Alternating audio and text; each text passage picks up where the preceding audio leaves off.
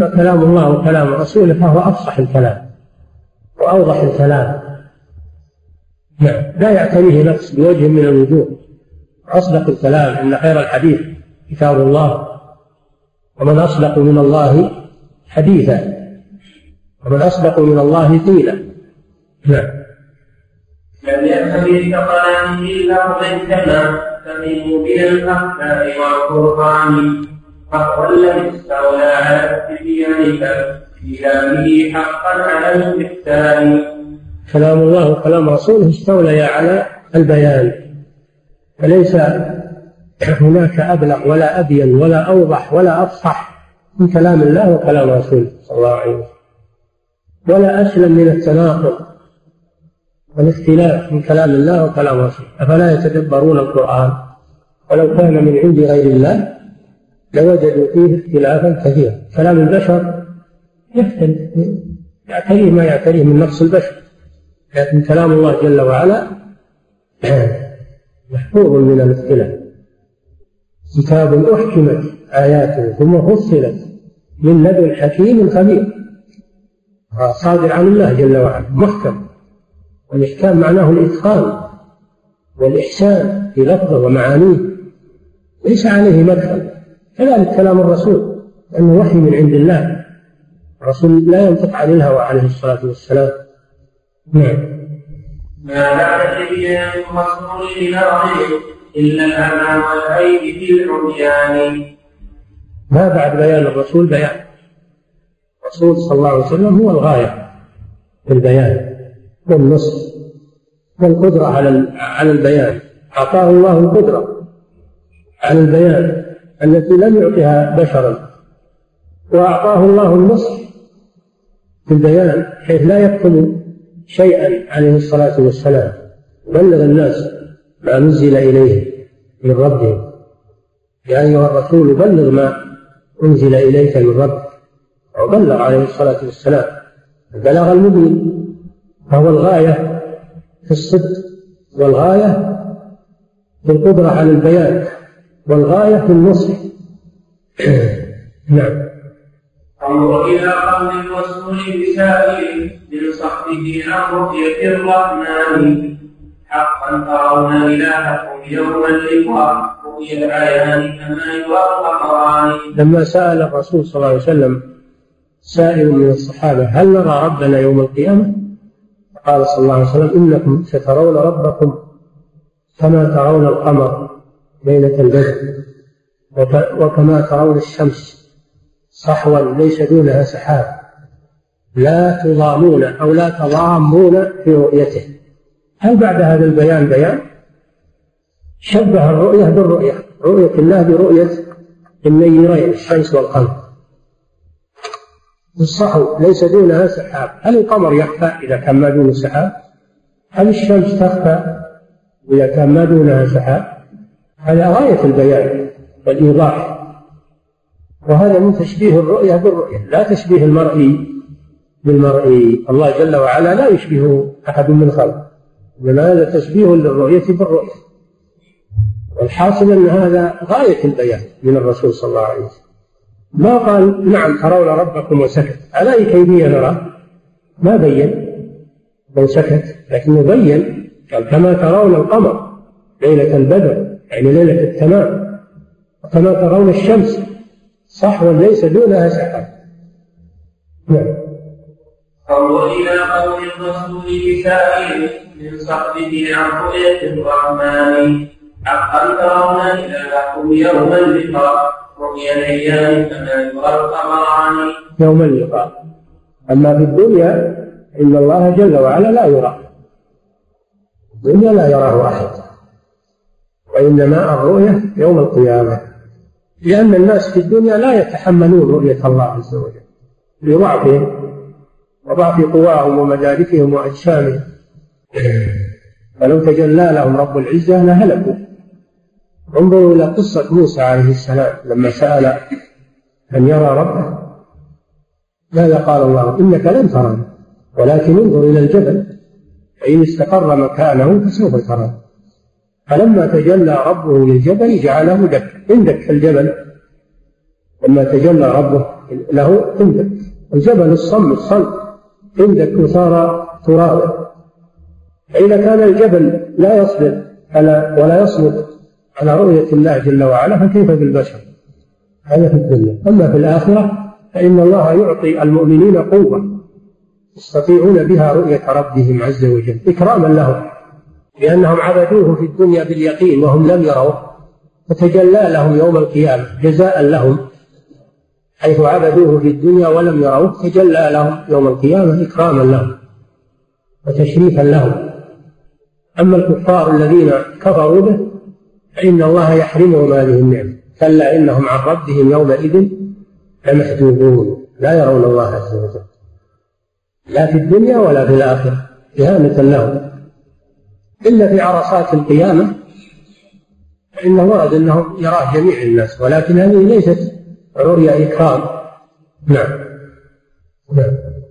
أخبرنا إلهكم يوم اللقاء وهي الأيام يرى القمران لا بين تمامه والشمس في مثل كما هما مثلان. نعم. ما هما مثلان؟ يعني ليس هذا من باب تشبيه الله بمخلوقاته وإنما القصد تشبيه الرؤيا بالرؤيا. ما هما؟ نعم. كالذي ليل تمامه والشمس في نحن الظهيرة ما هما نعم.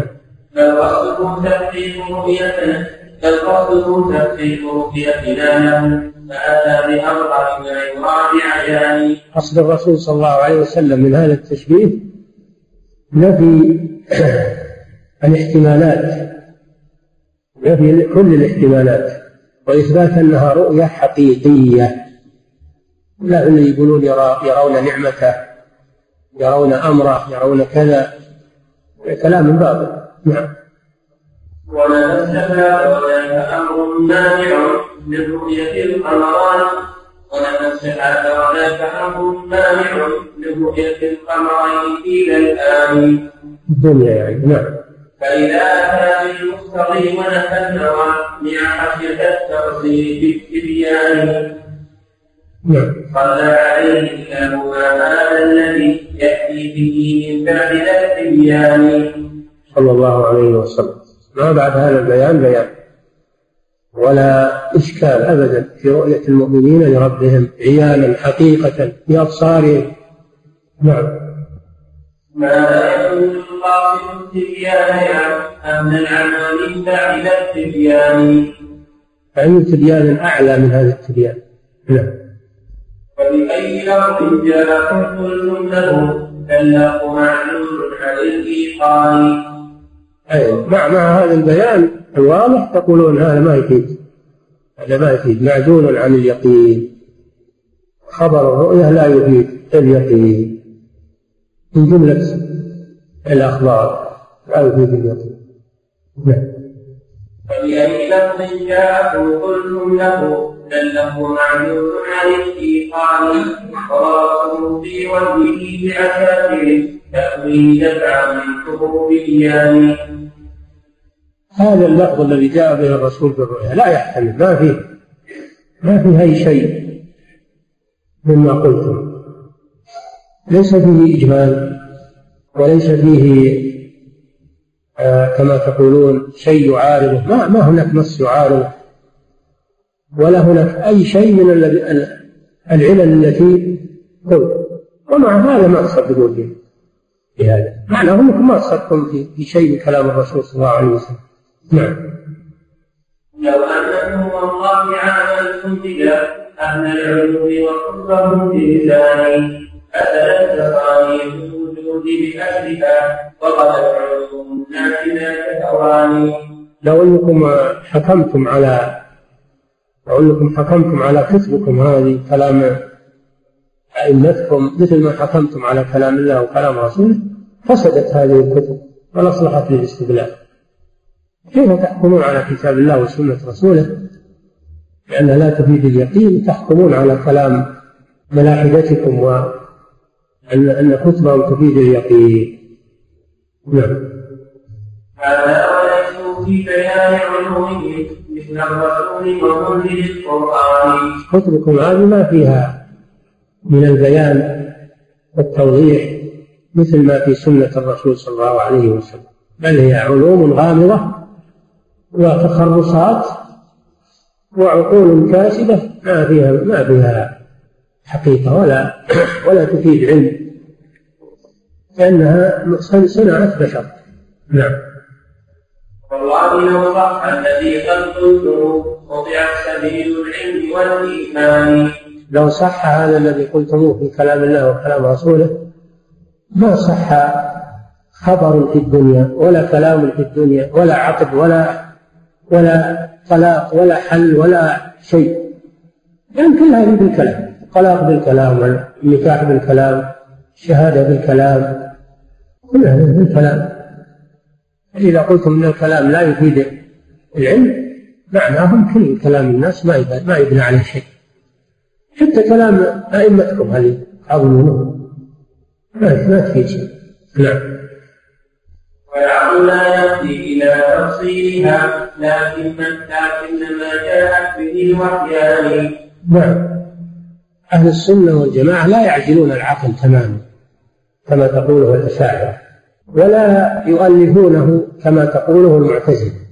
المعتزلة يغلون في العقل حتى يجعلوه هو المقدم وهو الذي يفيد اليقين. وأما أدلة الشرع فهي ظواهر لفظية لا تفيد اليقين. الأشاعرة يعزلون العقل ويقولون لا حكم إلا بالشرع. أما العقل فلا يفيد شيء ولا يبنى عليه شيء. يلغون العقول. أهل السنة يتوسطون يقولون العقل يستدل به يستدل به على قدرة الله وعلى وعلى استحقاق الله للعبادة وعلى يستدل به. ما خلق العقل يستدل به لكن لا يستقل لا يستقل بالاستدلال في أمور الآخرة. وأمور الأحكام الشرعية. العقل لا يستقل يدل على الحسن والقبح بالجملة. لكن لا يستقل يبنى عليه الحكم وحده. بل لا بد من الشرع. لا بد من الشرع. فأهل السنة يجمعون بين العقل والشرع. المعتزلة يعزلون الشرع يحكمون العقل.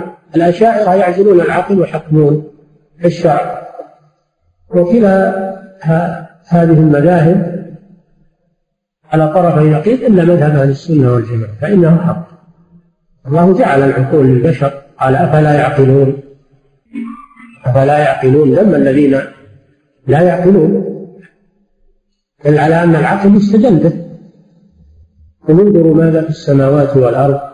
هذا استدلال للعقل. إذا تأملت هذه الكائنات وهذه المخلوقات. استدللت بها على قدرة خالقها سبحانه وتعالى. هذا بالعقل. تمييز العقل يميز بين الضار والنافع يميز بين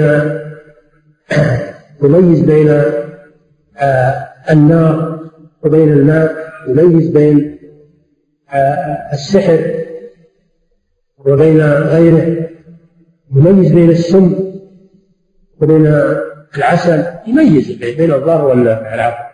وهو لا يلغى نهائيا لكن لا يحكم في كل شيء نهائيا. هناك أشياء يقتصر يقصر العقل عن إدراكها. لا تدرك إلا إلا بالشرع وهي الأمور المغيبة والأمور المستقبلة والماضية والأحكام والحكم على الأشياء. هذا لا يستقل به العقل. لابد من الشرع نعم. فالعقل لا يهدي إلى تفصيل. إلى تفصيل. شوف إلى تفصيل. يدرك الجملة لكن لا يهتدي إلى التفاصيل. نعم. والعقل لا يهدي إلى تفصيلها لكن ما جاءت به الوحيان نعم. تفاصيل هذه لابد من الوحي. أما الجملة فالعقل يدركها. نعم. فإذا كان التفصيل لفظيا ومعزولا عن الإيقاع والبرهان هناك لا علم هذا إلا ولا. ظنا وهذا غاية في المال. نعم. لو صح لنا القول لم يحسن لنا قطع بقول قتل لو صح ذاك القول وصح ذاك القول الذي تقولونه ان كلام الله وكلام رسوله ظواهر لفظية لا تفيد اليقين. ما صح لنا كلام في الدنيا؟ نعم. لو صح ذاك القول لم يحسن بقول فقد التقاطع فاسدا وفساده أصل الفساد الإنسان لو قال لك إنسان بعت عليك هذه السلعة. لا كلامك محتمل ما أدري وش قصدك ولا ولا أدري عليه شيء لو قلت اشتريت قال لك هو كلامك ذا ما ما يفيد شيء ولا لأنه محتمل ولا أقدر إني أتصرف معك. لو قال زوجتك بنتي والله كلامك ذا ما يفيد شيء ولا أبني عليه شيء. أو قلت أنت أنا قبلت قبول ذا لفظ ما أبني عليه شيء. مع إنه مفسدة الدنيا راحت العقود. نعم. ما كان يحصل بشهادة ووصية كلا ولا إيمان. وصايا الناس اللي يوصون بها بعد موتهم. في كلام ما هي كلام نقول محتمل هذا. يحتمل المجاز يحتمل الحقيقة يحتمل كذا يحتمل ما معناه أن الوصية ما يبنى عليها باطلة. الوقف قال وقف هذا كلام يحتمل ما يصح وقف بالاحتمال هكذا يعني هذه الأمور الناس تفسد جميع الأشياء. نعم. كذلك الشهادة لو جاء واحد يشهد عند القاضي وهو معدل وموثوق قال إيه بس كلامك ذا كلام ما يبنى عليه شيء. إذا بماذا يحكم القاضي؟ المقر لو أقر قالوا والله إقرارك لا محتمل. يعني وش يحكم به القاضي؟ الشهادة محتملة والإقرار محتمل. لأن كل منهما كلام. إذا وش يسوي القاضي؟ يترك القضية؟ هذا كلام باطل. نعم. وكذلك الإقرار يصبح كاملا كان محتملا لسبع معاني. سبع معاني. ما ما ما يبني ما يبنى عليه شيء لأنه محتمل. نعم. وكذا عقود العالمين بحسبها في اللفظ إذ الرجلان عقود العالمين بأسرها كل العقود. والنقوض من طلاق وفسخ وغير ذلك كلها ما تصح لأنها ألفاظ. عن هذه الألفاظ.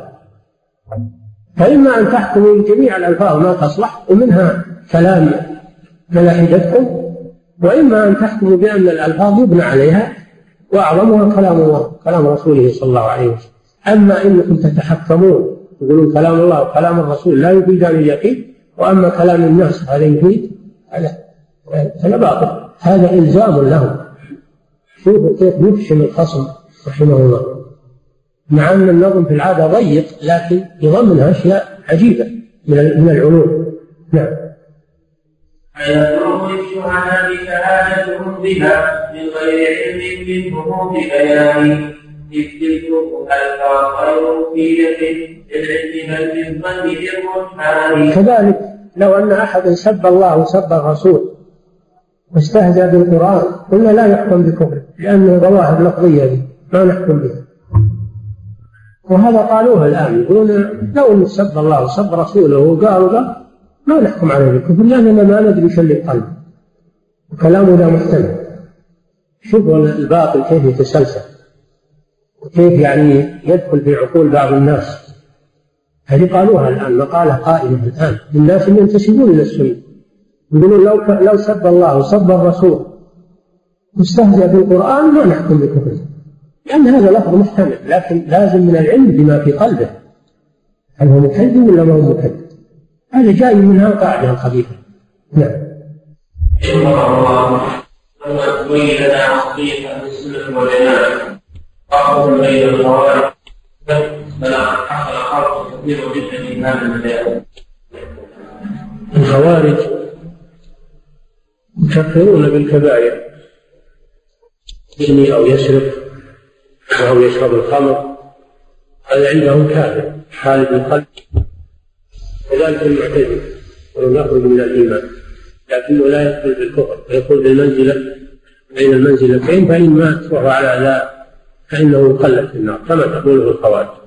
هذا مذهب الخوارج. المرجئة يقولون لا ما يضر مع الإيمان معصية لأن الإيمان عندهم هو ما في القلب اليقين في القلب فقط. ما دام إنه لم يكذب في قلبه مهما عمل من الأعمال فهو مؤمن كامل الإيمان. كامل الإيمان. والمعاصي هذه ما تضره لا يضر مع الإيمان اللي هو اعتقاد القلب عندهم. لا يضر معه معصية. كما لا ينفع مع الكفر طاعة. هم على طرفي نقيض أهل السنة والجماعة لا يغلون غلو الخوارج. فيكفرون مرتكب الكبير. ولا يتساءلون تساؤل المرجئة فيعطونه كامل الإيمان. بل يقولون إنه مؤمن ناقص الإيمان. مؤمن ناقص الإيمان بل المعاصي تنقص الإيمان. لكنها لا تسلبه الإيمان بالكلية. بل يكون مؤمنا فاسقا أو مؤمنا ناقص الإيمان. هذا مذهب السنة والجماعة. نعم. فلا يسلبونه مطلق الإيمان كما تقوله الخوارج ولا الإيمان المطلق كما تقوله المرجئة نعم.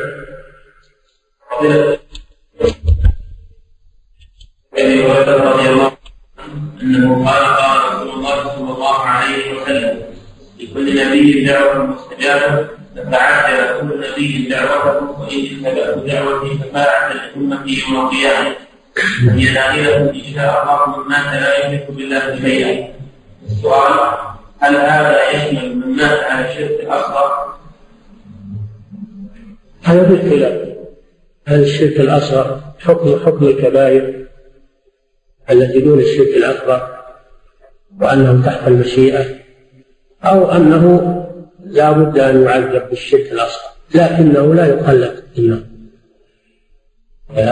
لا بد أن يعذب ما دام أنه لم يتب لا فإن الله لا يقول له الشرك الأصغر بل لا بد أن يعذبه به ولكنه لا يخلده في النار كما يخلد صاحب الشرك الأكبر.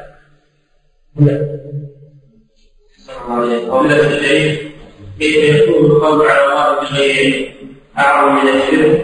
مع أن القائل على الله بغير علم في التبشير أن المشرك هو حال العمل. القول على الله بغير علم اعظم من الشرك لأن الشرك جزء من من القول على الله بلا علم. لأن المشرك قال على الله بلا علم. اتخذ له شركاء وأولياء يدعوهم من دونه ويقول إن الله شرع لنا هذا. إن الله شرع لنا. والذي يكشف عورته في الطواف يقول إن الله أمرنا بهذا. هذا قول على الله بلا علم والعياذ بالله. هذا أعظم من الشرك. لأن الشرك جزء من القول على الله بلا علم. نعم. قول في تأويل قول الله تعالى وما يعلمان من أحد حتى يقول إنما نحن فتنة فلا وعلى من يعود الضمير في قوله يعلمان الكلام على ظاهره يعود الضمير إلى الملكين. إلى الملكين اللذين نزلا من السماء يعلمان من السحر ابتلاء للناس واختبارا للناس. ولذلك ينصحان قبل التعليم إنما نحن فتنة. فلا تكفر. ينصحان قبل التعليم فهذا لا شك على ظاهره. وأنهما ملكان من الملائكة. نزلا من السماء امتحانا للناس وفتنة للناس. فالله يمتحن عباده سبحانه وتعالى ليتميز المؤمن من الكافر والصادق من الكاذب. يمتحن عباده سبحانه وتعالى. نعم. ما رأيكم في من يثني على المسلمين؟ يجعله من علماء المسلمين. جزاكم الله خيرا. هذا بين أمرين. إما أنه جاهل ولا يدري عن حال ابن سينا وهذا لا يحق له أن يتكلم يجب عليه أن يسكت وإما أنه عالم بحال ابن سينا وكفرياته فيكون مقرا له على ذلك فيكون حكمه مثل حكم ابن سينا. والعياذ بالله. لأنه أقره على ذلك وزكاه. نعم. أمر خطير جدا. نعم. لكن بعض الناس يبني على ابن سينا من طب انه طبيب فقط. من ناحية طبية هذه شرفة دنيوية. هو طبيب صحيح. وفي الكفار من هو أحدق منه في الطب ما الذي يخص ابن سينا. في الكفار من هو أحدق في الطب من ابن سينا. لكن يقولون إنه ينتسب للاسلام وهذا مفخره للاسلام يقول لا الإسلام منه بريء والإسلام غني عنه. نعم. الحاصل أنه لا يمدح ولا يزكى. نعم. لأنه باطني من الباطنية. فيلسوف ملحد. نعم. يقول بقدم العالم. نعم الله ما حكم تعلم المقدمة المنطقية في أصول الفقه؟ لا بأس. أصول الفقه. لا بأس يتعلم علم المنطق في أصول الفقه فقط لا في العقائد. عقائد لا لكن في أصول الفقه ما في بأس ولكن تركه والابتعاد عنه أحسن لأنه يجر لأنه يجر إلى المحذور السلامة منه أحسن. ولذلك في عهد الشيخ محمد بن إبراهيم رحمه الله كان ممتنعا من تقرير المنطق في المعاهد العلمية امتناعا قويا وإنما مثلت بعد وفاته رحمه الله. البعد عن هذه الأمور وعدم إدخالها على المسلمين أمر واجب. الله تعالى أعلم صلى الله عليه وسلم. بسم الله الرحمن الرحيم. الحمد لله رب العالمين وصلى الله وسلم على عبده ورسوله نبينا محمد وعلى آله وأصحابه أجمعين. قال النووي رحمه الله تعالى فالعقل لا يهدي إلى تفصيلها لكنما جاءت به الوحيان فاذا قال التفصيل لفظيا ومسدودا عن الإيقان والرجحان فهناك لا علما أفادتنا ولا أمنا وهذا غاية الحرمان بسم الله الرحمن الرحيم. الحمد لله والصلاة والسلام على رسول الله. يواصل الناظم رحمه الله الرد على الذين لا يعتمدون على نصوص الكتاب والسنة في إثبات العقيدة. وإنما يعتمدون على قواعد العقل والمنطق. وهو يقول إن العقل لا يستقل بإدراك الأشياء والحكم عليها وإنما الذي يدرك تفاصيل ذلك هو الشرع. فلا بد من الأمرين لا بد من الاستفادة من العقل في حدود ما يستطيع ولكن العقل لا يكفي وحده لا بد من الشرع. ولو كان العقل يكفي وحده لما أنزل الله الكتب وأرسل الرسل. لا حالهم على العقل وكفى. وإذا كان لا بد من الشرع. فإنه لا بد أن تكون ألفاظه تفيد المطلوب ويعتمد عليها. وهؤلاء يقولون إنه, إنه لا يعتمد عليها. ولو كان الأمر كذلك لم يبقى علم في الدنيا. لأن العلم الصحيح الذي يعتمد عليه هو ما جاء في الوحي. الذي جاءت به الرسل هذا هو العلم الشرعي الذي يعتمد عليه في أمور الدنيا والآخرة. أما أمور العقول وما يسمونه بالعلم التجريبي فهذه أمور يعتمد عليها في أمور الدنيا فقط. في أمور الدنيا الحرف والصناعات والمهن. وأما علوم وأما علوم الآخرة وأمور العقائد وأمور الغيب فهذه لا يعتمد فيها إلا على الوحي. المنزل من عند الله عز وجل. هذا هو الحاصل من هذا البحث. نعم. فهناك لا علم أفاد لا ولا قلبا وهذا غاية الحرمان على قولكم على قولكم إن النصوص لا تفيد العلم ولا تفيد حتى ولا الظن فحينئذ لم يبقى علم في الدنيا إلا علوم التجريبية وهذه لا ليست هي مناط السعادة والشقاوة هذه شغل. ومعاشات للناس يستعيشون بها في دنياهم لكن لا تنفعهم في آخرتهم. نعم. لو صح القول لم يحصل لنا فقر بقول من إرسال ثم أيضا لو صح ما تقولون. ما صح لنا أن نعتمد على كلام أحد. والناس يبنون عقودهم ومعاملاتهم وأنكحتهم ووصاياهم وأوقافهم يبنونها على الكلام. أنتم تقولون الكلام لا يفيد. علما ولا ظنا. إذا تتعطل مصالح العباد. ولا يبقى كلام في الدنيا يفيد شيئا. هذا طرد قاعدتهم ومقالتهم وما يلزم عليها من الفساد. فكيف يعتمد على الكلام في مصالح العباد وعقودهم ولا يعتمد عليها ولا يعتمد عليه في في أمور في العقيدة وأمور في الحلال والحرام وأمور الآخرة. نعم. فإما أن تلغوا جميع الكلام وتقولون أنه لا يفيد شيئا وهنا تخرب الدنيا كلها والآخرة وإلا تقولون إن الكلام يعتمد عليه ويفيد.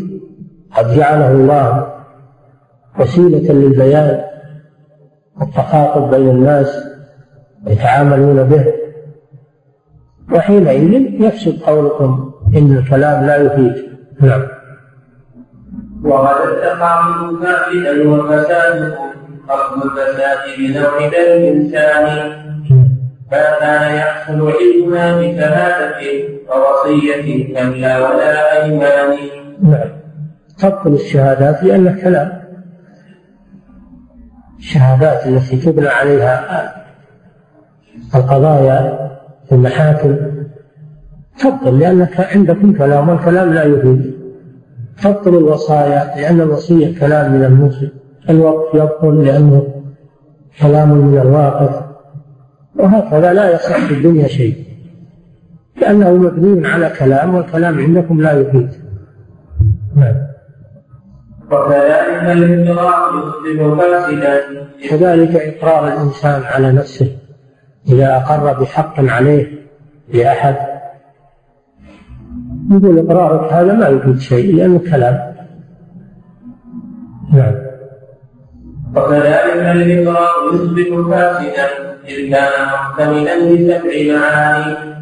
نعم. وكذا عقود العالمين بأسرها باللفظ إذ الرجلان كل عقود العالم مبنية على على الكلام.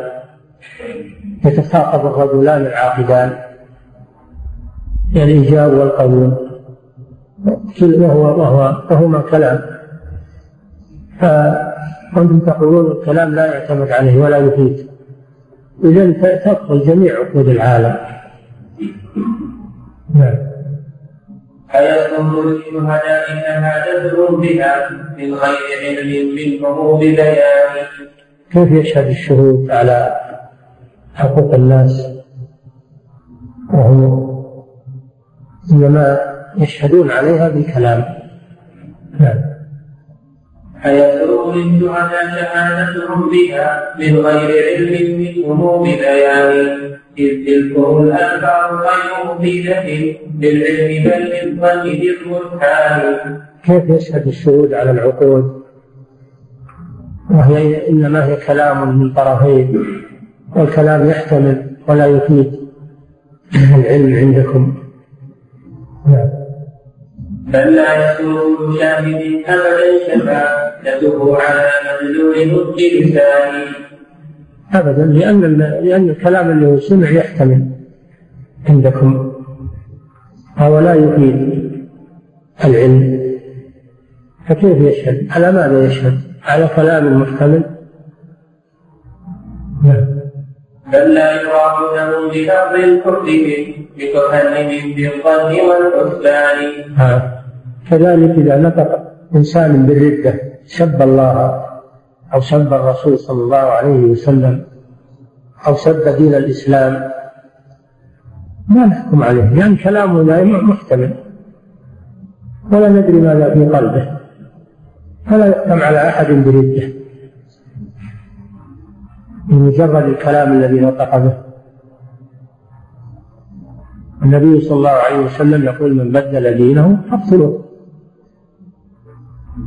نقتله بماذا؟ يتكلم يسب الله يسب الرسول يسب الدين استهزأ بالقرآن. هذا كلام عندكم ولا يفيد وهذه قالوها في هذه الأيام.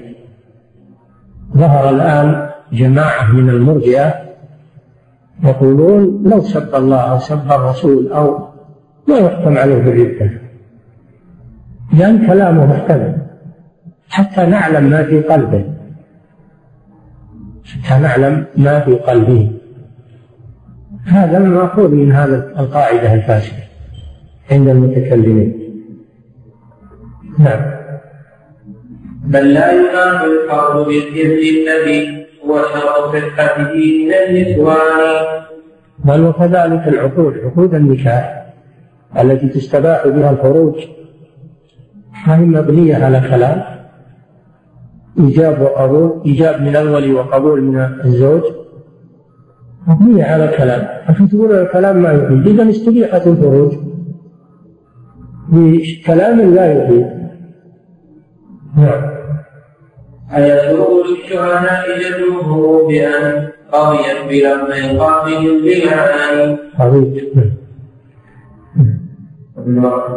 لا. نعم. أيسر للشهداء جدوه بأن قضيت بلفظ قابل لمعاني بلفظ. بأن قضيت بلفظ قابل لمعاني على قول الزوج رضيت بهذا النكاح أو قبلته. أو الشهادة على الزوجة بأنها رضيت أيضا. الشهود يخبرون عن رضا عن رضا عن رضا الزوج وعن رضا الزوجة. لأن لأن من صحة عقد النكاح التراضي بين الزوجين. هذا من شروط صحة عقد النكاح. تراضي بين الزوجين. ما الذي يثبت لنا التراضي؟ هو الشهادة. الشهود يشهدون. يشهدون على ماذا؟ على قول الزوجة رضيت وقول الزوج رضيت.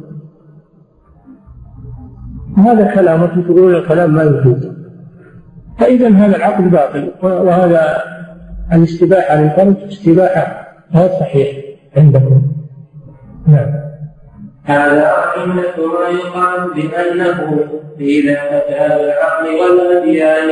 نعم. خلاصة ما سبق أنه يلزم على كلامهم فساد العقل وفساد الأديان كلها. إذا ألغي الكلام وقل أن الكلام لا يستفاد منه. الحكم والقطع. فسدت العلوم وفسدت العقول فسدت الدنيا فسدت الآخرة. هذه كلها لوازم لمذهبهم الباطل الذين يقولون إن نصوص الكتاب والسنة لا يستفاد منها العلم. إذا كانت نصوص الكتاب والسنة لا يستفاد منها العلم وهي كلام رب العالمين كلام الرسول صلى الله عليه وسلم. وكذلك نصوص غيرهم من باب أولى من كلام الناس يتخاطبون لا تفيد شيئا. نعم. هذا ومن محسنهم أن اللغة أتت بنقل الفرد والوجدان. فانظر إلى الألفاظ في جريانها في هذه الأخبار والقرآن. هذه قضية أصولية وهي هل اللغات توقيفية أو هي اصطلاحية؟ اللغات هل هي توقيفية؟ أن الله علم آدم فعلمت ذريته فاللغات توقيفية مبنية على تعليم الله سبحانه وتعالى للناس هذه اللغات التي يتخاطبون بها أو هي اصطلاحية هم يصطلحون ويضعون هذه الألفاظ. وهذه المسميات. فإذا كانت الاصطلاحية فمعناها أنها لا تفيد شيئا لأنها من وضع البشر. ولا تفيد شيئا. والناس يبنون عليها الآن يخاطبون بها يبنون عليها على هذه الألفاظ كل بلغته فيلزم على قولهم أيضا فساد اللغة من الأصل لأنها من وضع البشر. نعم. هذا وللبهتان أن اللغة جاءت بنقل الفرد والوحدان. نعم. نظر إلى الألفاظ في وإن قيل إنها وإن قيل إنها توقيفية تعليمية فمن الذي نقلها لنا؟ أليس الذي نقلها أفراد؟ وجماعات اللغة منقولة الآن إلينا بالرواية كما في كتب اللغة وكتب النحو. قال سيبويه قال عن خليل قال كذا سمع سمع فلان العرب تقول كذا وكذا نقل ذلك. والنقل كلام إذا تبطل اللغات لأنها جاءت عن طريق النقل والرواية. فانظر إلى الألفاظ في جريانها في هذه الأخبار والقرآن أظنها تحتاج نقلا مسندا متواترا أو نقل ذي وحدان هل اللغة يعني لابد أن تنقل متواترة؟ أو يكفي نقل الأفراد؟ إن قلتم أنه لابد من التواتر ما في تواتر وإن قلتم أنه يكفي نقل الأفراد بطل قولكم الخبر الواحد لا يفيد العلم. نعم. أم قد جرت مجرى الضروريات لا تحتاج نقلا وهي ذات وهي ذات بيان. أو أنها اصطلاحية. يضعها الناس باصطلاحهم ولكن القول الأول أن اللغات توقيفية وأنها من تعليم الله جل وعلا للعباد هذا هو القول الصحيح. نعم. وإذا كانت توقيفية لا بد لها من النقل. والنقل الغالب أنه أفراد وحدان. أن يقولون خبر الواحد ما يفيد شيئا.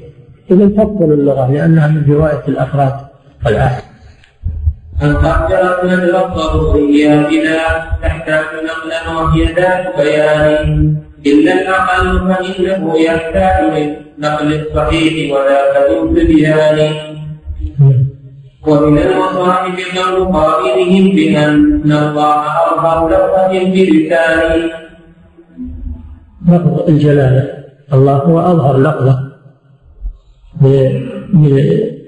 بكل الألسن. ثم اختلفوا في الله هل هو مشتق ولا جامد. وإذا كان مشتقا فمن أين اشتقاقه؟ فإذا كان هذا النزاع حصل في لفظ الجلالة اللي هو محل اتفاق أنه أعظم لفظ تعرفه الأمم ومع هذا فيه خلاف. هل هو من المشتقات أو من الجامدات؟ وإذا كان من المشتقات فما اللفظ الذي اشتق منه؟ فهذا يحدث تشكك حتى في لفظ الجلالة. عندهم نعم.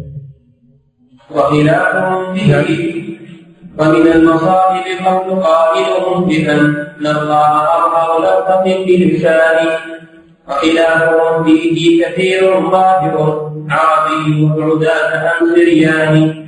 الله هل هو عربي أو هو أعجمي؟ يعني اللفظ هذا.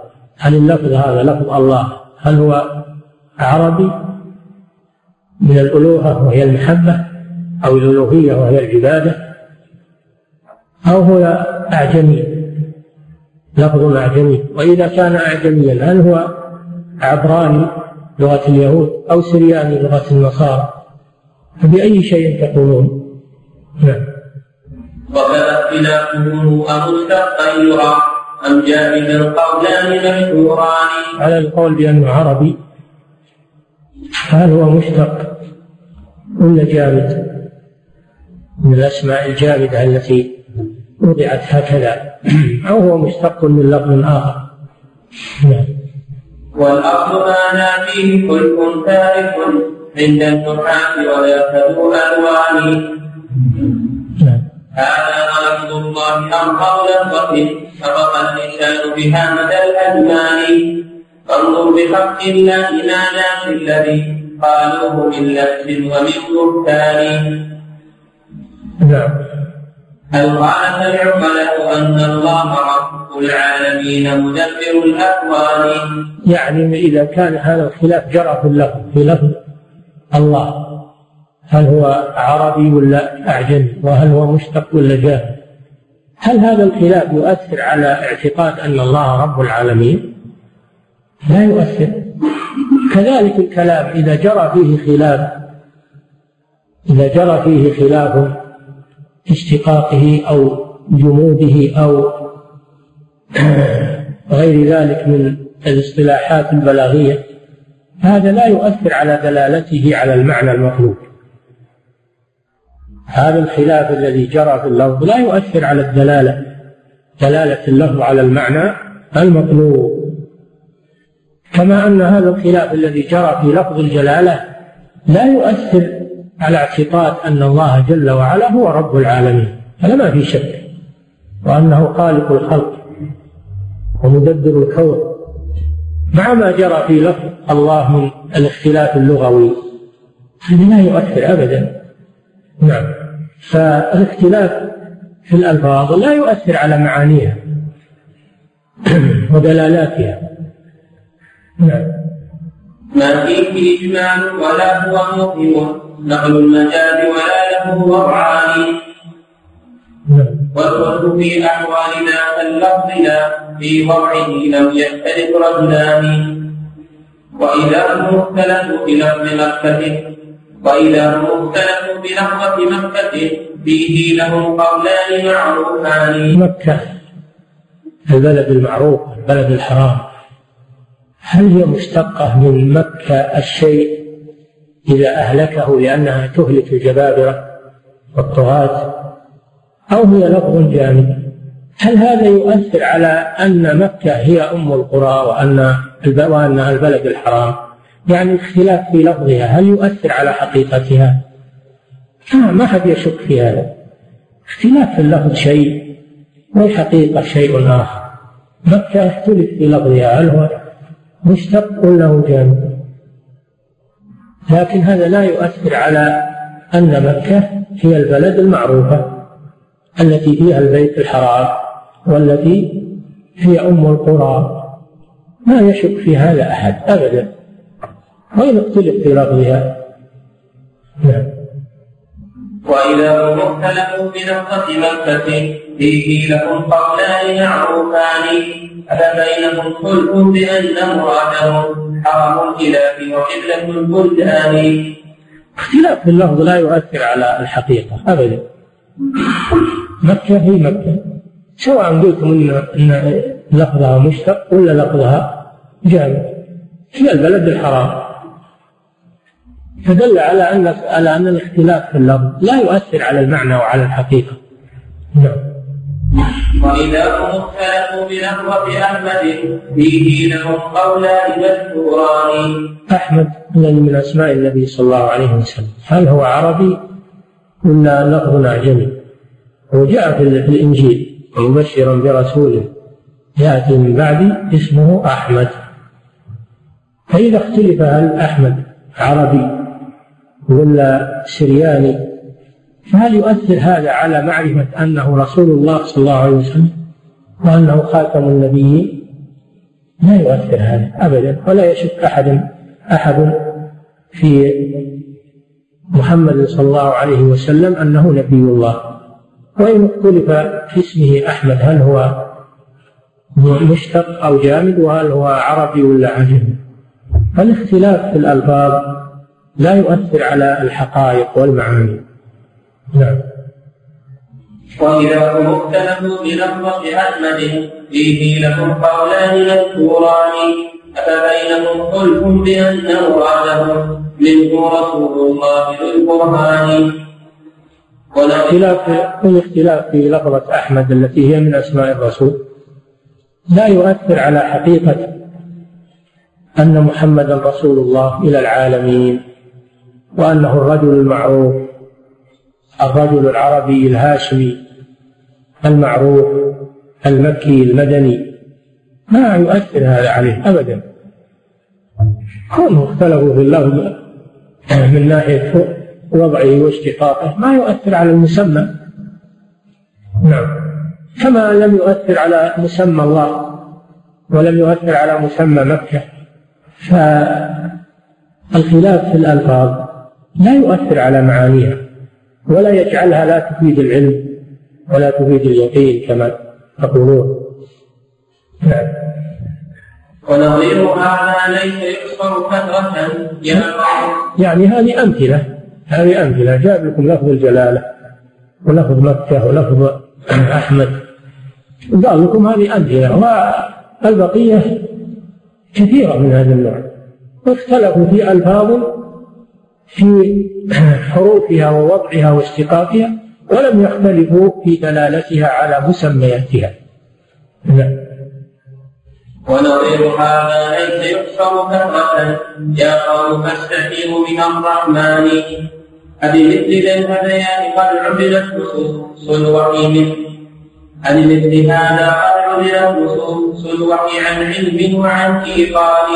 يعني بمثل هذا وهو هذه الاختلافات في الألفاظ واللغات والمسميات تعزل النصوص عن مدلولاتها هذا باطل.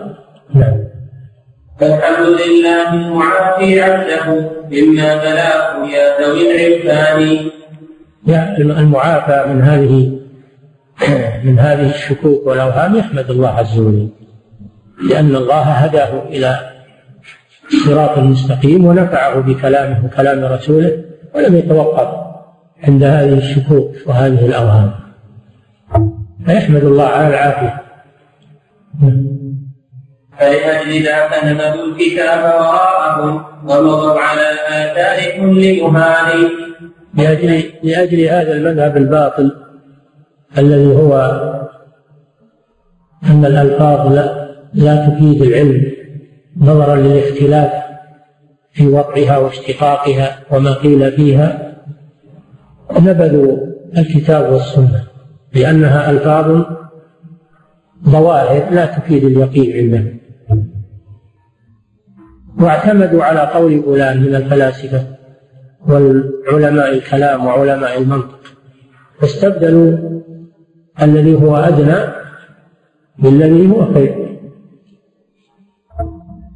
حرمهم الله من كلامه وكلام رسوله وابتلاهم بقول الفيلسوف فلان و وعالم المنطق وعالم الكلام فلان وعلان يبنون على كلام هؤلاء. ويعزلون كلام الله وكلام رسوله عن العلم والاستدلال. نعم. فلأجل ذا نبذوا الكتاب وراءهم ومضوا على آثار كل مهان. كاليهود. نبذوا كتاب الله وراء ظهورهم كأنهم لا يعلمون واتبعوا ما تتلو الشياطين على ملك سليمان. فاليهود نبذوا التوراة وأخذوا بدلها علم السحر. وكذلك هؤلاء نبذوا القرآن والسنة وأخذوا بدلها علم المنطق وعلم الكلام. نعم. ولأجل ذلك قدوا على السنن التي جاءت وأهليها ذوي أضغان. هذا ذوي أضغان ضغن وهو الحقد وصاروا يحقدون على علماء السنة ورواة الحديث لأنهم يجادلونهم بالكتاب والسنة ويحملون علم الحديث ويناظرونهم به فهم يحقدون عليهم ويغضبون منهم لأنهم ضايقوهم وأفحموهم بالحجة هذا يقول قال قال الله قال رسوله وهذا يقول قال أفلاطون وقال فلان قال علان من علماء المنطق وعلماء اليونان. القاعدة المنطقية كذا وكذا تقتضي كذا وكذا وهذا يقول لا الآية القرآنية تقتضي كذا والحديث النبوي يقتضي كذا.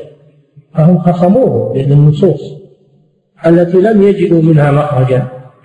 فلذلك صاروا يحقدون على أهل السنة. لأنهم أفسدوا عليهم منهجهم ومذهبهم.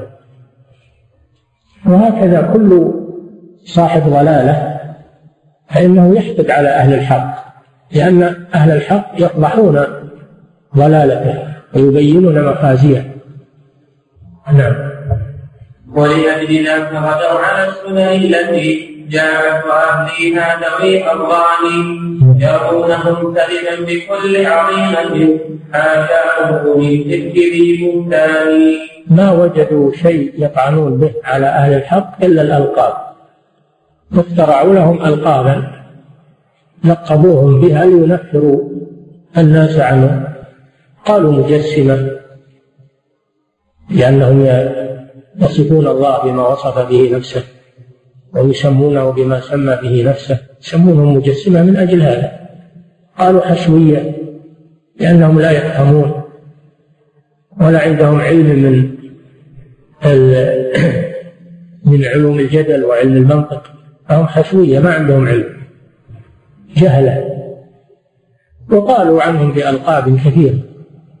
مجسمة مشبهة حشوية نوابت يعني ناس حدثاء ما عندهم علم يبنون عليه هكذا من التنفيرات.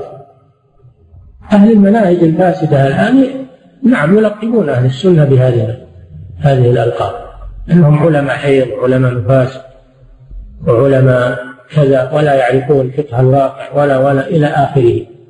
فكل قوم لهم وارث هذا بلا شك. كل قوم لهم وارث.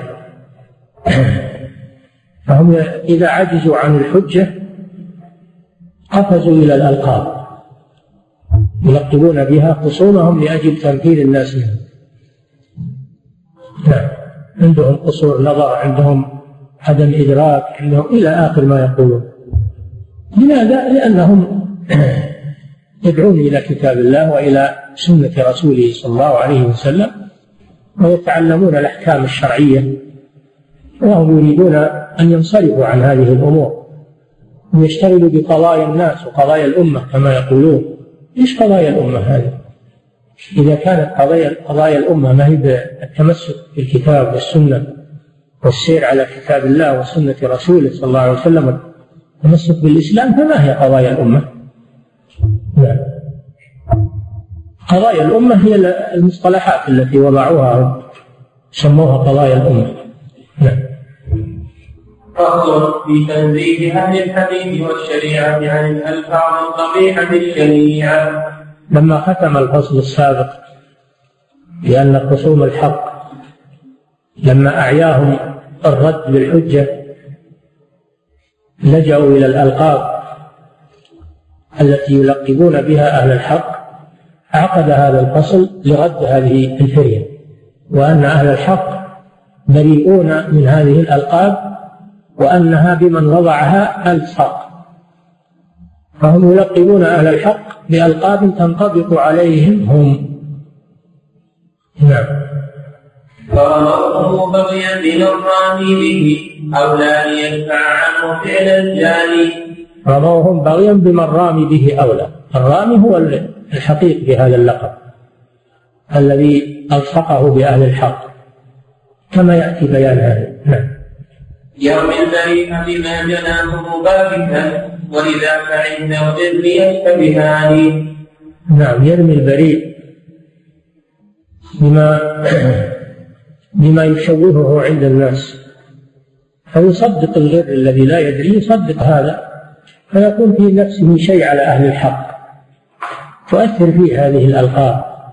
أما العالم والمدرك فلا تنطلي عليه هذه الخديعة وهذا المكر.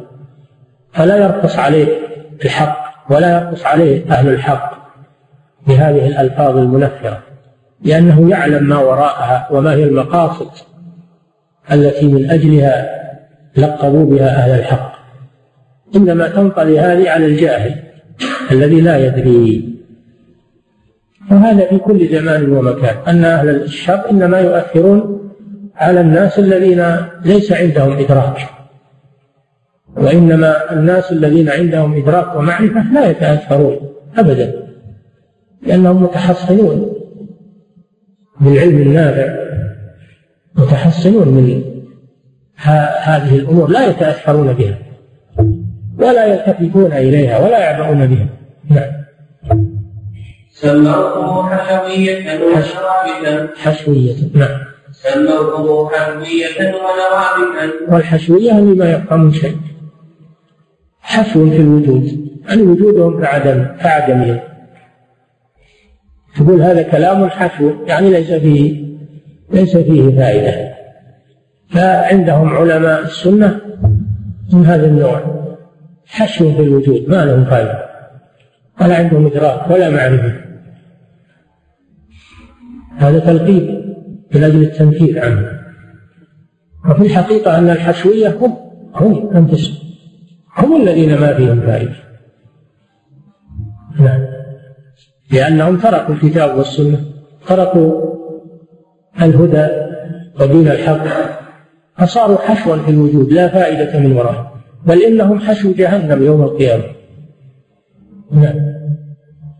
سموه حشوية ونوابتا ومجسمين وعابدي أوثان نوابت يعني ناس آه لم يسبق له خبرة ولا معرفة وإنما هم جديدون على على هذه على العلم وعلى معرفة الحقائق. لم يتبخ لم لم يتبصروا فيها. ومجسمة لأن عندهم إثبات الصفات عندهم تجسيم. يقولون لأن الصفات تدل على الجسم ولا تكون إلا على الأجسام. تعالى الله عما يقولون. نعم.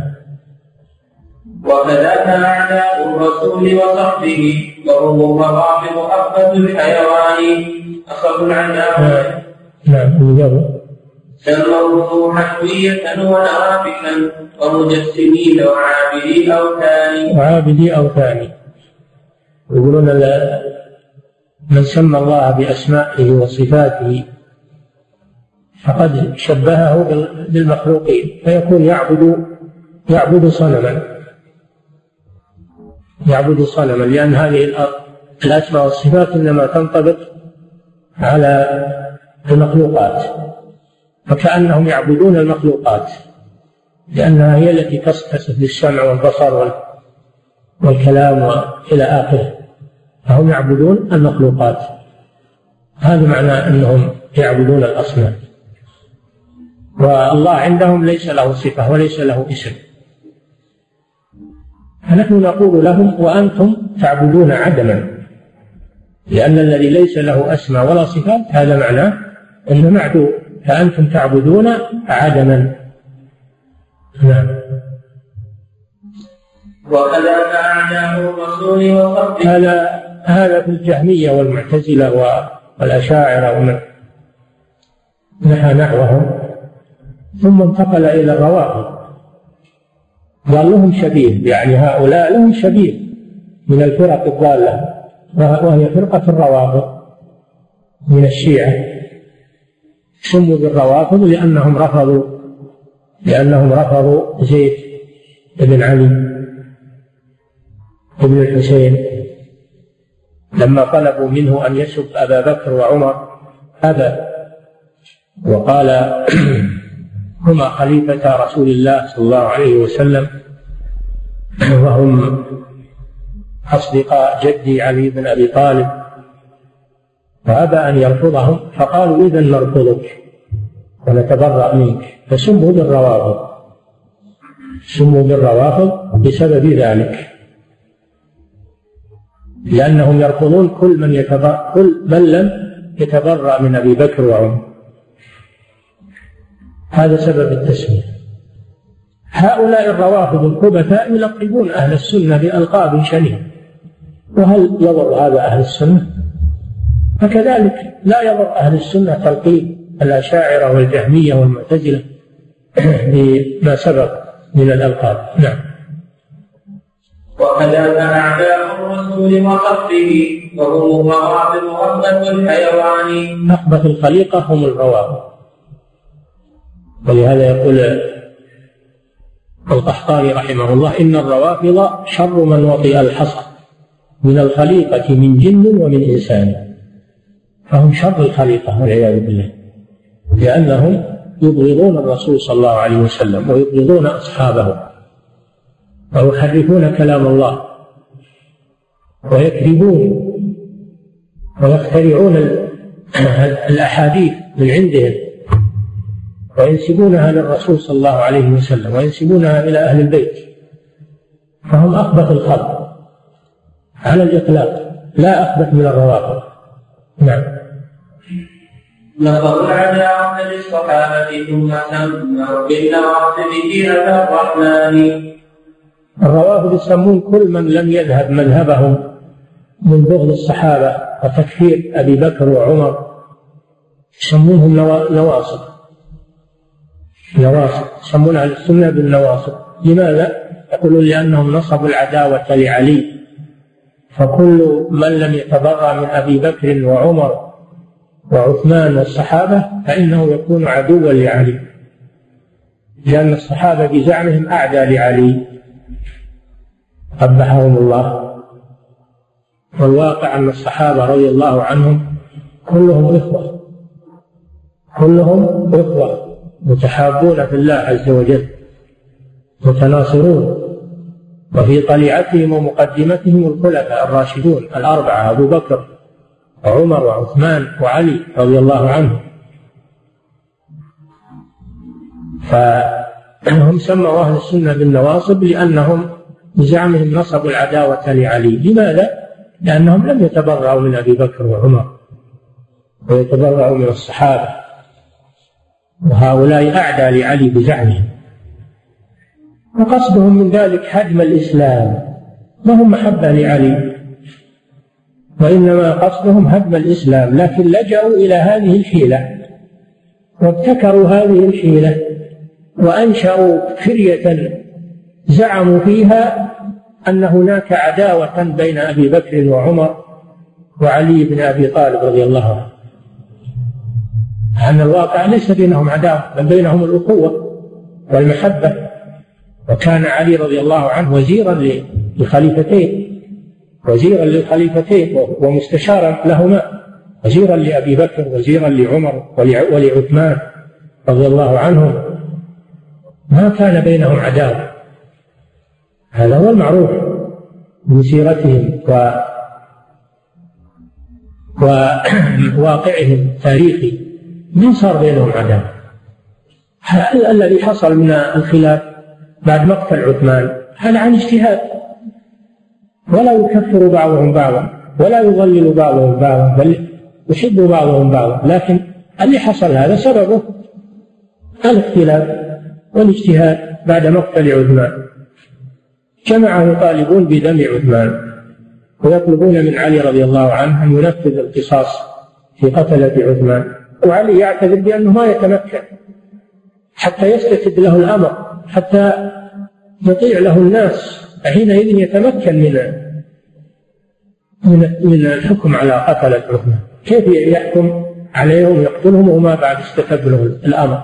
وكل منهم مجتهد رضي الله تعالى عنه. وهذا الذي حصل هذا بعد أبي بكر وبعد عمر وبعد عثمان. ما اشترك فيه كبار الصحابة ولا دخلوا فيه. سلمهم الله منه. ما دخلوا في هذا الخلاف الذي جاء فيما بعد. ثم هذا الخلاف من الذي أججه؟ أليس الروافض أليس الشيعة هم الذين أججوا؟ أليس أول من أوقع هذا هو ابن السوداء اليهودي الذي ادعى أنه مسلم؟ ثم تشيع لعلي بزعمه. فهو الذي ابتكر التشيع. ابن سبأ اليهودي فالذي سبب هذا هذه الفتنة هم الشيعة أنفسهم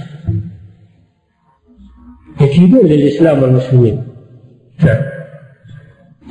المعطل شبه الرحمن بالمعدوم اجتمعت له وصفان المعطل الذي نفى أسماء الله وصفاته شبه الرب بالمعدوم لأن الذي ليس له أسماء ولا صفات ما, ما, ما هو؟ هو المعدوم. يكون شبه الله بالمعدوم أنتم تقولون إن شبهنا الله بالخلق لما وصفناه بما وصف به نفسه وسميناه بأسمائه التي سمى بها نفسه تقولون شبهتموه بالمخلوق. وهذا كذب وافتراء ما شبهناه بالمخلوق. قلنا إن أسماء الله وصفاته خاصة به لا يشبهه فيها أحد.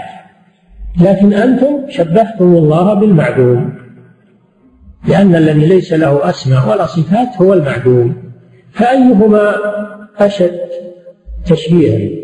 الذي الذي شبه الله بالمخلوق أو الذي شبه الله بالمعدوم؟ اللي شبه الله بالموجود أو الذي شبه الله بالمعدوم؟ أي التشبيهين أشد؟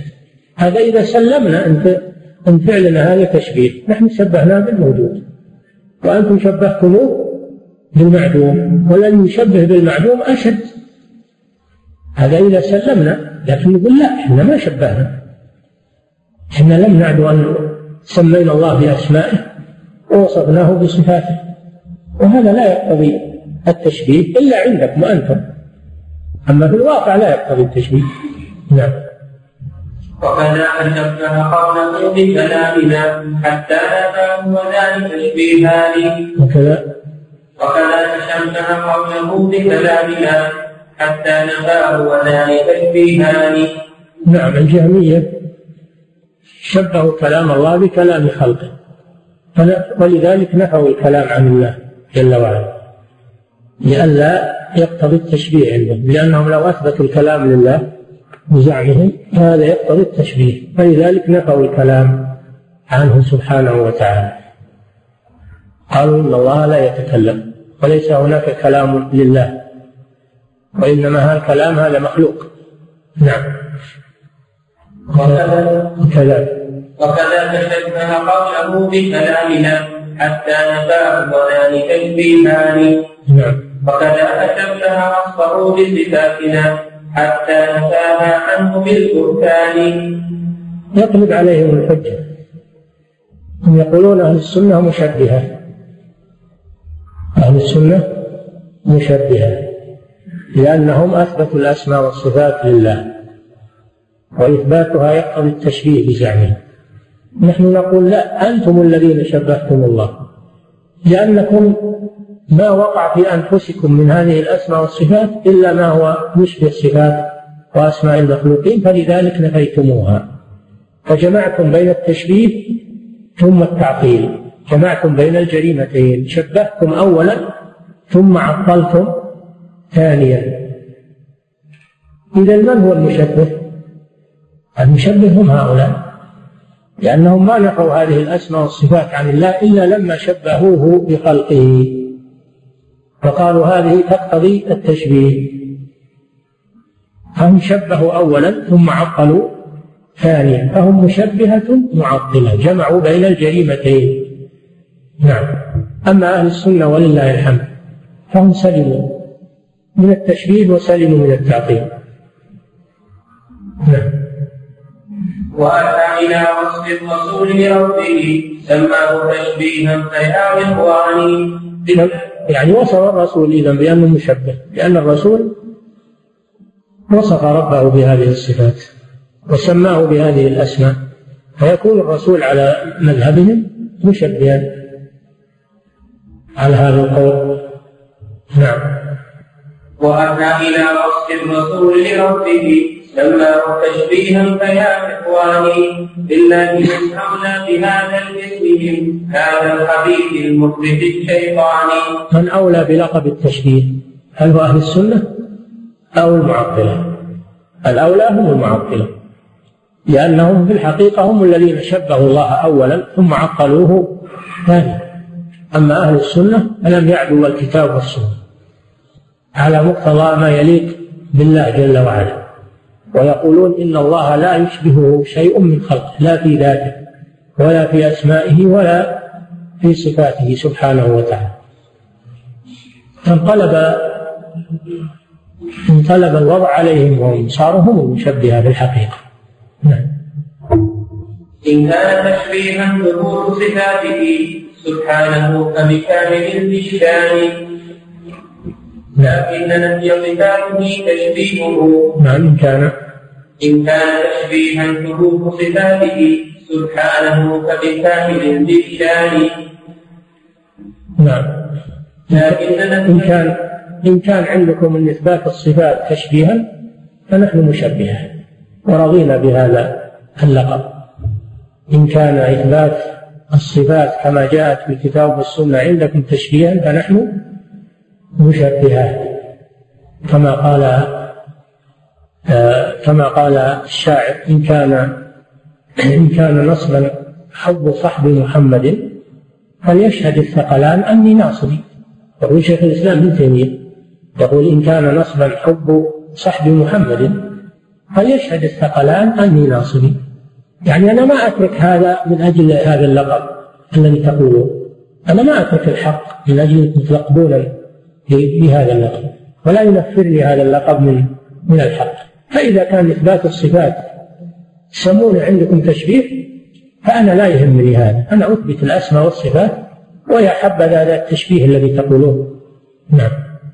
لكن نفي صفاته تشبيهه لكن التشبيه الحقيقي هو عندكم أنتم. لأنكم ما وقع في أنفسكم من هذه الأسماء والصفات إلا ما هو عند الخلق. شبهتموه بخلقه. ثم عطلتموه من صفات من أسمائه وصفاته. فمن هو المشبه إذن؟ نعم. لكن نفي صفاته تشبيهه بالجاريات وكل ذي نقصان. هذا تشبيه آخر عندهم. أولا التشبيه عندهم أنهم ما فهموا من هذه الأسماء والصفات إلا ما يليق بالمخلوق. وهذا تشبيه. ثانيا أنهم لما نفوها وعطلوها شبهوا الله بالجامدات والمعدومات. وهذا أقبح التشبيه. نعم. عندهم تشبيهان قبيحان. نعم. لكن نفي صفاته تشبيهه بالجامدات وكل ذي نقصان. بل بالذي هو غير شيء وهو معدوم وإن يقرأ بالأذهان فمن المشبه بالحقيقة أنتم أم مثبت الأوصاف للرحمن. فصل في نكتة بديعة تبين ميراث الملقبين والملقبين من المشركين والموحدين هذا وتم نقيمة عجب سوء فيها لكم يا معشر الإخوان. فاستعبداك معطل ومشبه واعقل فذاك حقيقة الإنسان. لا بد أن يرث الرسول إنا في طائفتان مختلفان. فالوارثون له على منهاجه والوارثون لضده مئتان إحداهما حرف له ولحزبه ما عنده في ذاك من كتمان قرره من ألقابهم بعطائهم هم أهلها لا خيرة الرحمن. نقول أن أهل الحق لهم ورثة وأهل الباطل لهم ورثة وهذا ينطبق على مسألتنا فأهل الباطل من قديم وهم المشركون لقبوا رسول الله صلى الله عليه وسلم بأنه مذمم وأنه ساحر وأنه كاهن وأنه مجنون فورثهم هؤلاء فلقبوا أتباع الرسول صلى الله عليه وسلم بأنهم حشوية وأنهم مجسمة وأنهم نوابت وأنهم مشبهة إلى آخر ما يقولون. وفي الواقع أن هذه الألقاب تنطبق على من قالها ولا تنطبق على من قيلت فيه. فرسول الله صلى الله عليه وسلم ليس مذمما وإنما هو محمد. وهم يشتمون ويسبون مذمما والرسول ليس بمذمم. كذلك أنتم تسبون أهل السنة بأنهم مشبهة وهم ليسوا مشبهة المشبهة أنتم. فترجع الأوصاف الذميمة على من قالها لا على من قيلت فيه كما كان في عهد النبي صلى الله عليه وسلم. سواء بسواء. نعم. والوارثون لمثله فئتان إحداهما حق له ولحزبه ما عندهم في ذاك من كتمان رموا من ألقابهم بعظائهم هم أهلها لا الرحمن. فأتى الأولى ورثه فرموا بها وراته بالبغي والعدوان. هذا يحقق إرث كل منهما فاسمعه وعظ يا من له إذنان فاسمعه وعظ نعم. هذا يحقق إرث كل منهما فاسمعه وعظ يا من له أذنان. نعم. والآخرون هم النفاق فأضمروا شيئا وقالوا غيره بلسان الذين عادوا الرسول صلى الله عليه وسلم في وقته انقسموا إلى قسمين. كفار صرحاء صرحوا بالعداوة والسب والشتم للرسول صلى الله عليه وسلم. وقسم ثاني أظهروا الإسلام وهم أعدى للإسلام وأعدى للرسول وهم المنافقون. يجدون ألفاظ معسولة وألفاظ رقيقة لكن في قلوبهم الحقد. على الرسول صلى الله عليه وسلم وعلى أصحابه. وإذا سنحت فرصة أظهروا ما عندهم من الكفر والضلال. فأعداء الرسول على طائفتين كفار ومنافقون. كذلك أعداء أهل السنة هم من هاتين الفرقتين. أعداء مصرحون بالعداوة ويقولون ما يشاءون من الألقاب والهجومات. وطائفة منافقة. تظهر الولاء لأهل السنة والمحبة لأهل السنة ولكنها ترميهم بالعظائم إذا سنحت الفرصة وفيما بينهم وفي مجالسهم.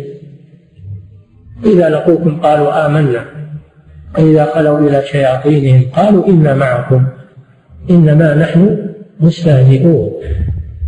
هذه طريقة أهل الضلال قديما وحديثا. نعم. والآخرون هم النفاق فأظهروا شيئا وقالوا غيره بلسان وكذا يعقل مسلم تعقيله قد أظهر التنزيه للرحمن. نعم. هؤلاء المعطلة منافقون. أظهروا أن هذا في قالب التنزيه للرحمن وهو في الحقيقة تعطيل ونفي لوجود الرب سبحانه وتعالى. لكن ما يقولون هذا؟ يقولون بطريق التنزيه. طريق الدين. فيستعملون هذه الحيلة لترويج مذهبهم. هذا هو النفاق. هذا هو النفاق. أما الملاحدة والكفار فهم يصرحون بكفرهم ويجحدون وجود الرب صراحة. ويقولون لا إله ولا رب. يقولون هذا. لكن هناك أناس ما يجرؤون على هذه المقالة. فيلجؤون إلى الحيلة يظهرون الإيمان وهم يبطنون الكفر. وهؤلاء شر من الصنف الأول لأن الصنف الأول مصرح ومعروف ويؤخذ الحذر منه. لكن الصنف الثاني هذا عدو داخلي ما ما يفطن له وينخدع بكلامه. وهو يشتغل من الداخل المنافقون أشد خطرا على المسلمين من الكفار المصرحين.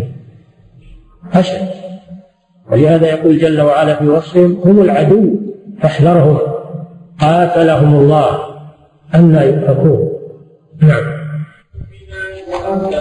بين القوانين جملة المنان على وأما الوقافها سلوان من قد سلوان من قد سب للبهتان فللمعبد لا يليق يثبت ومكبر لله بالإنسان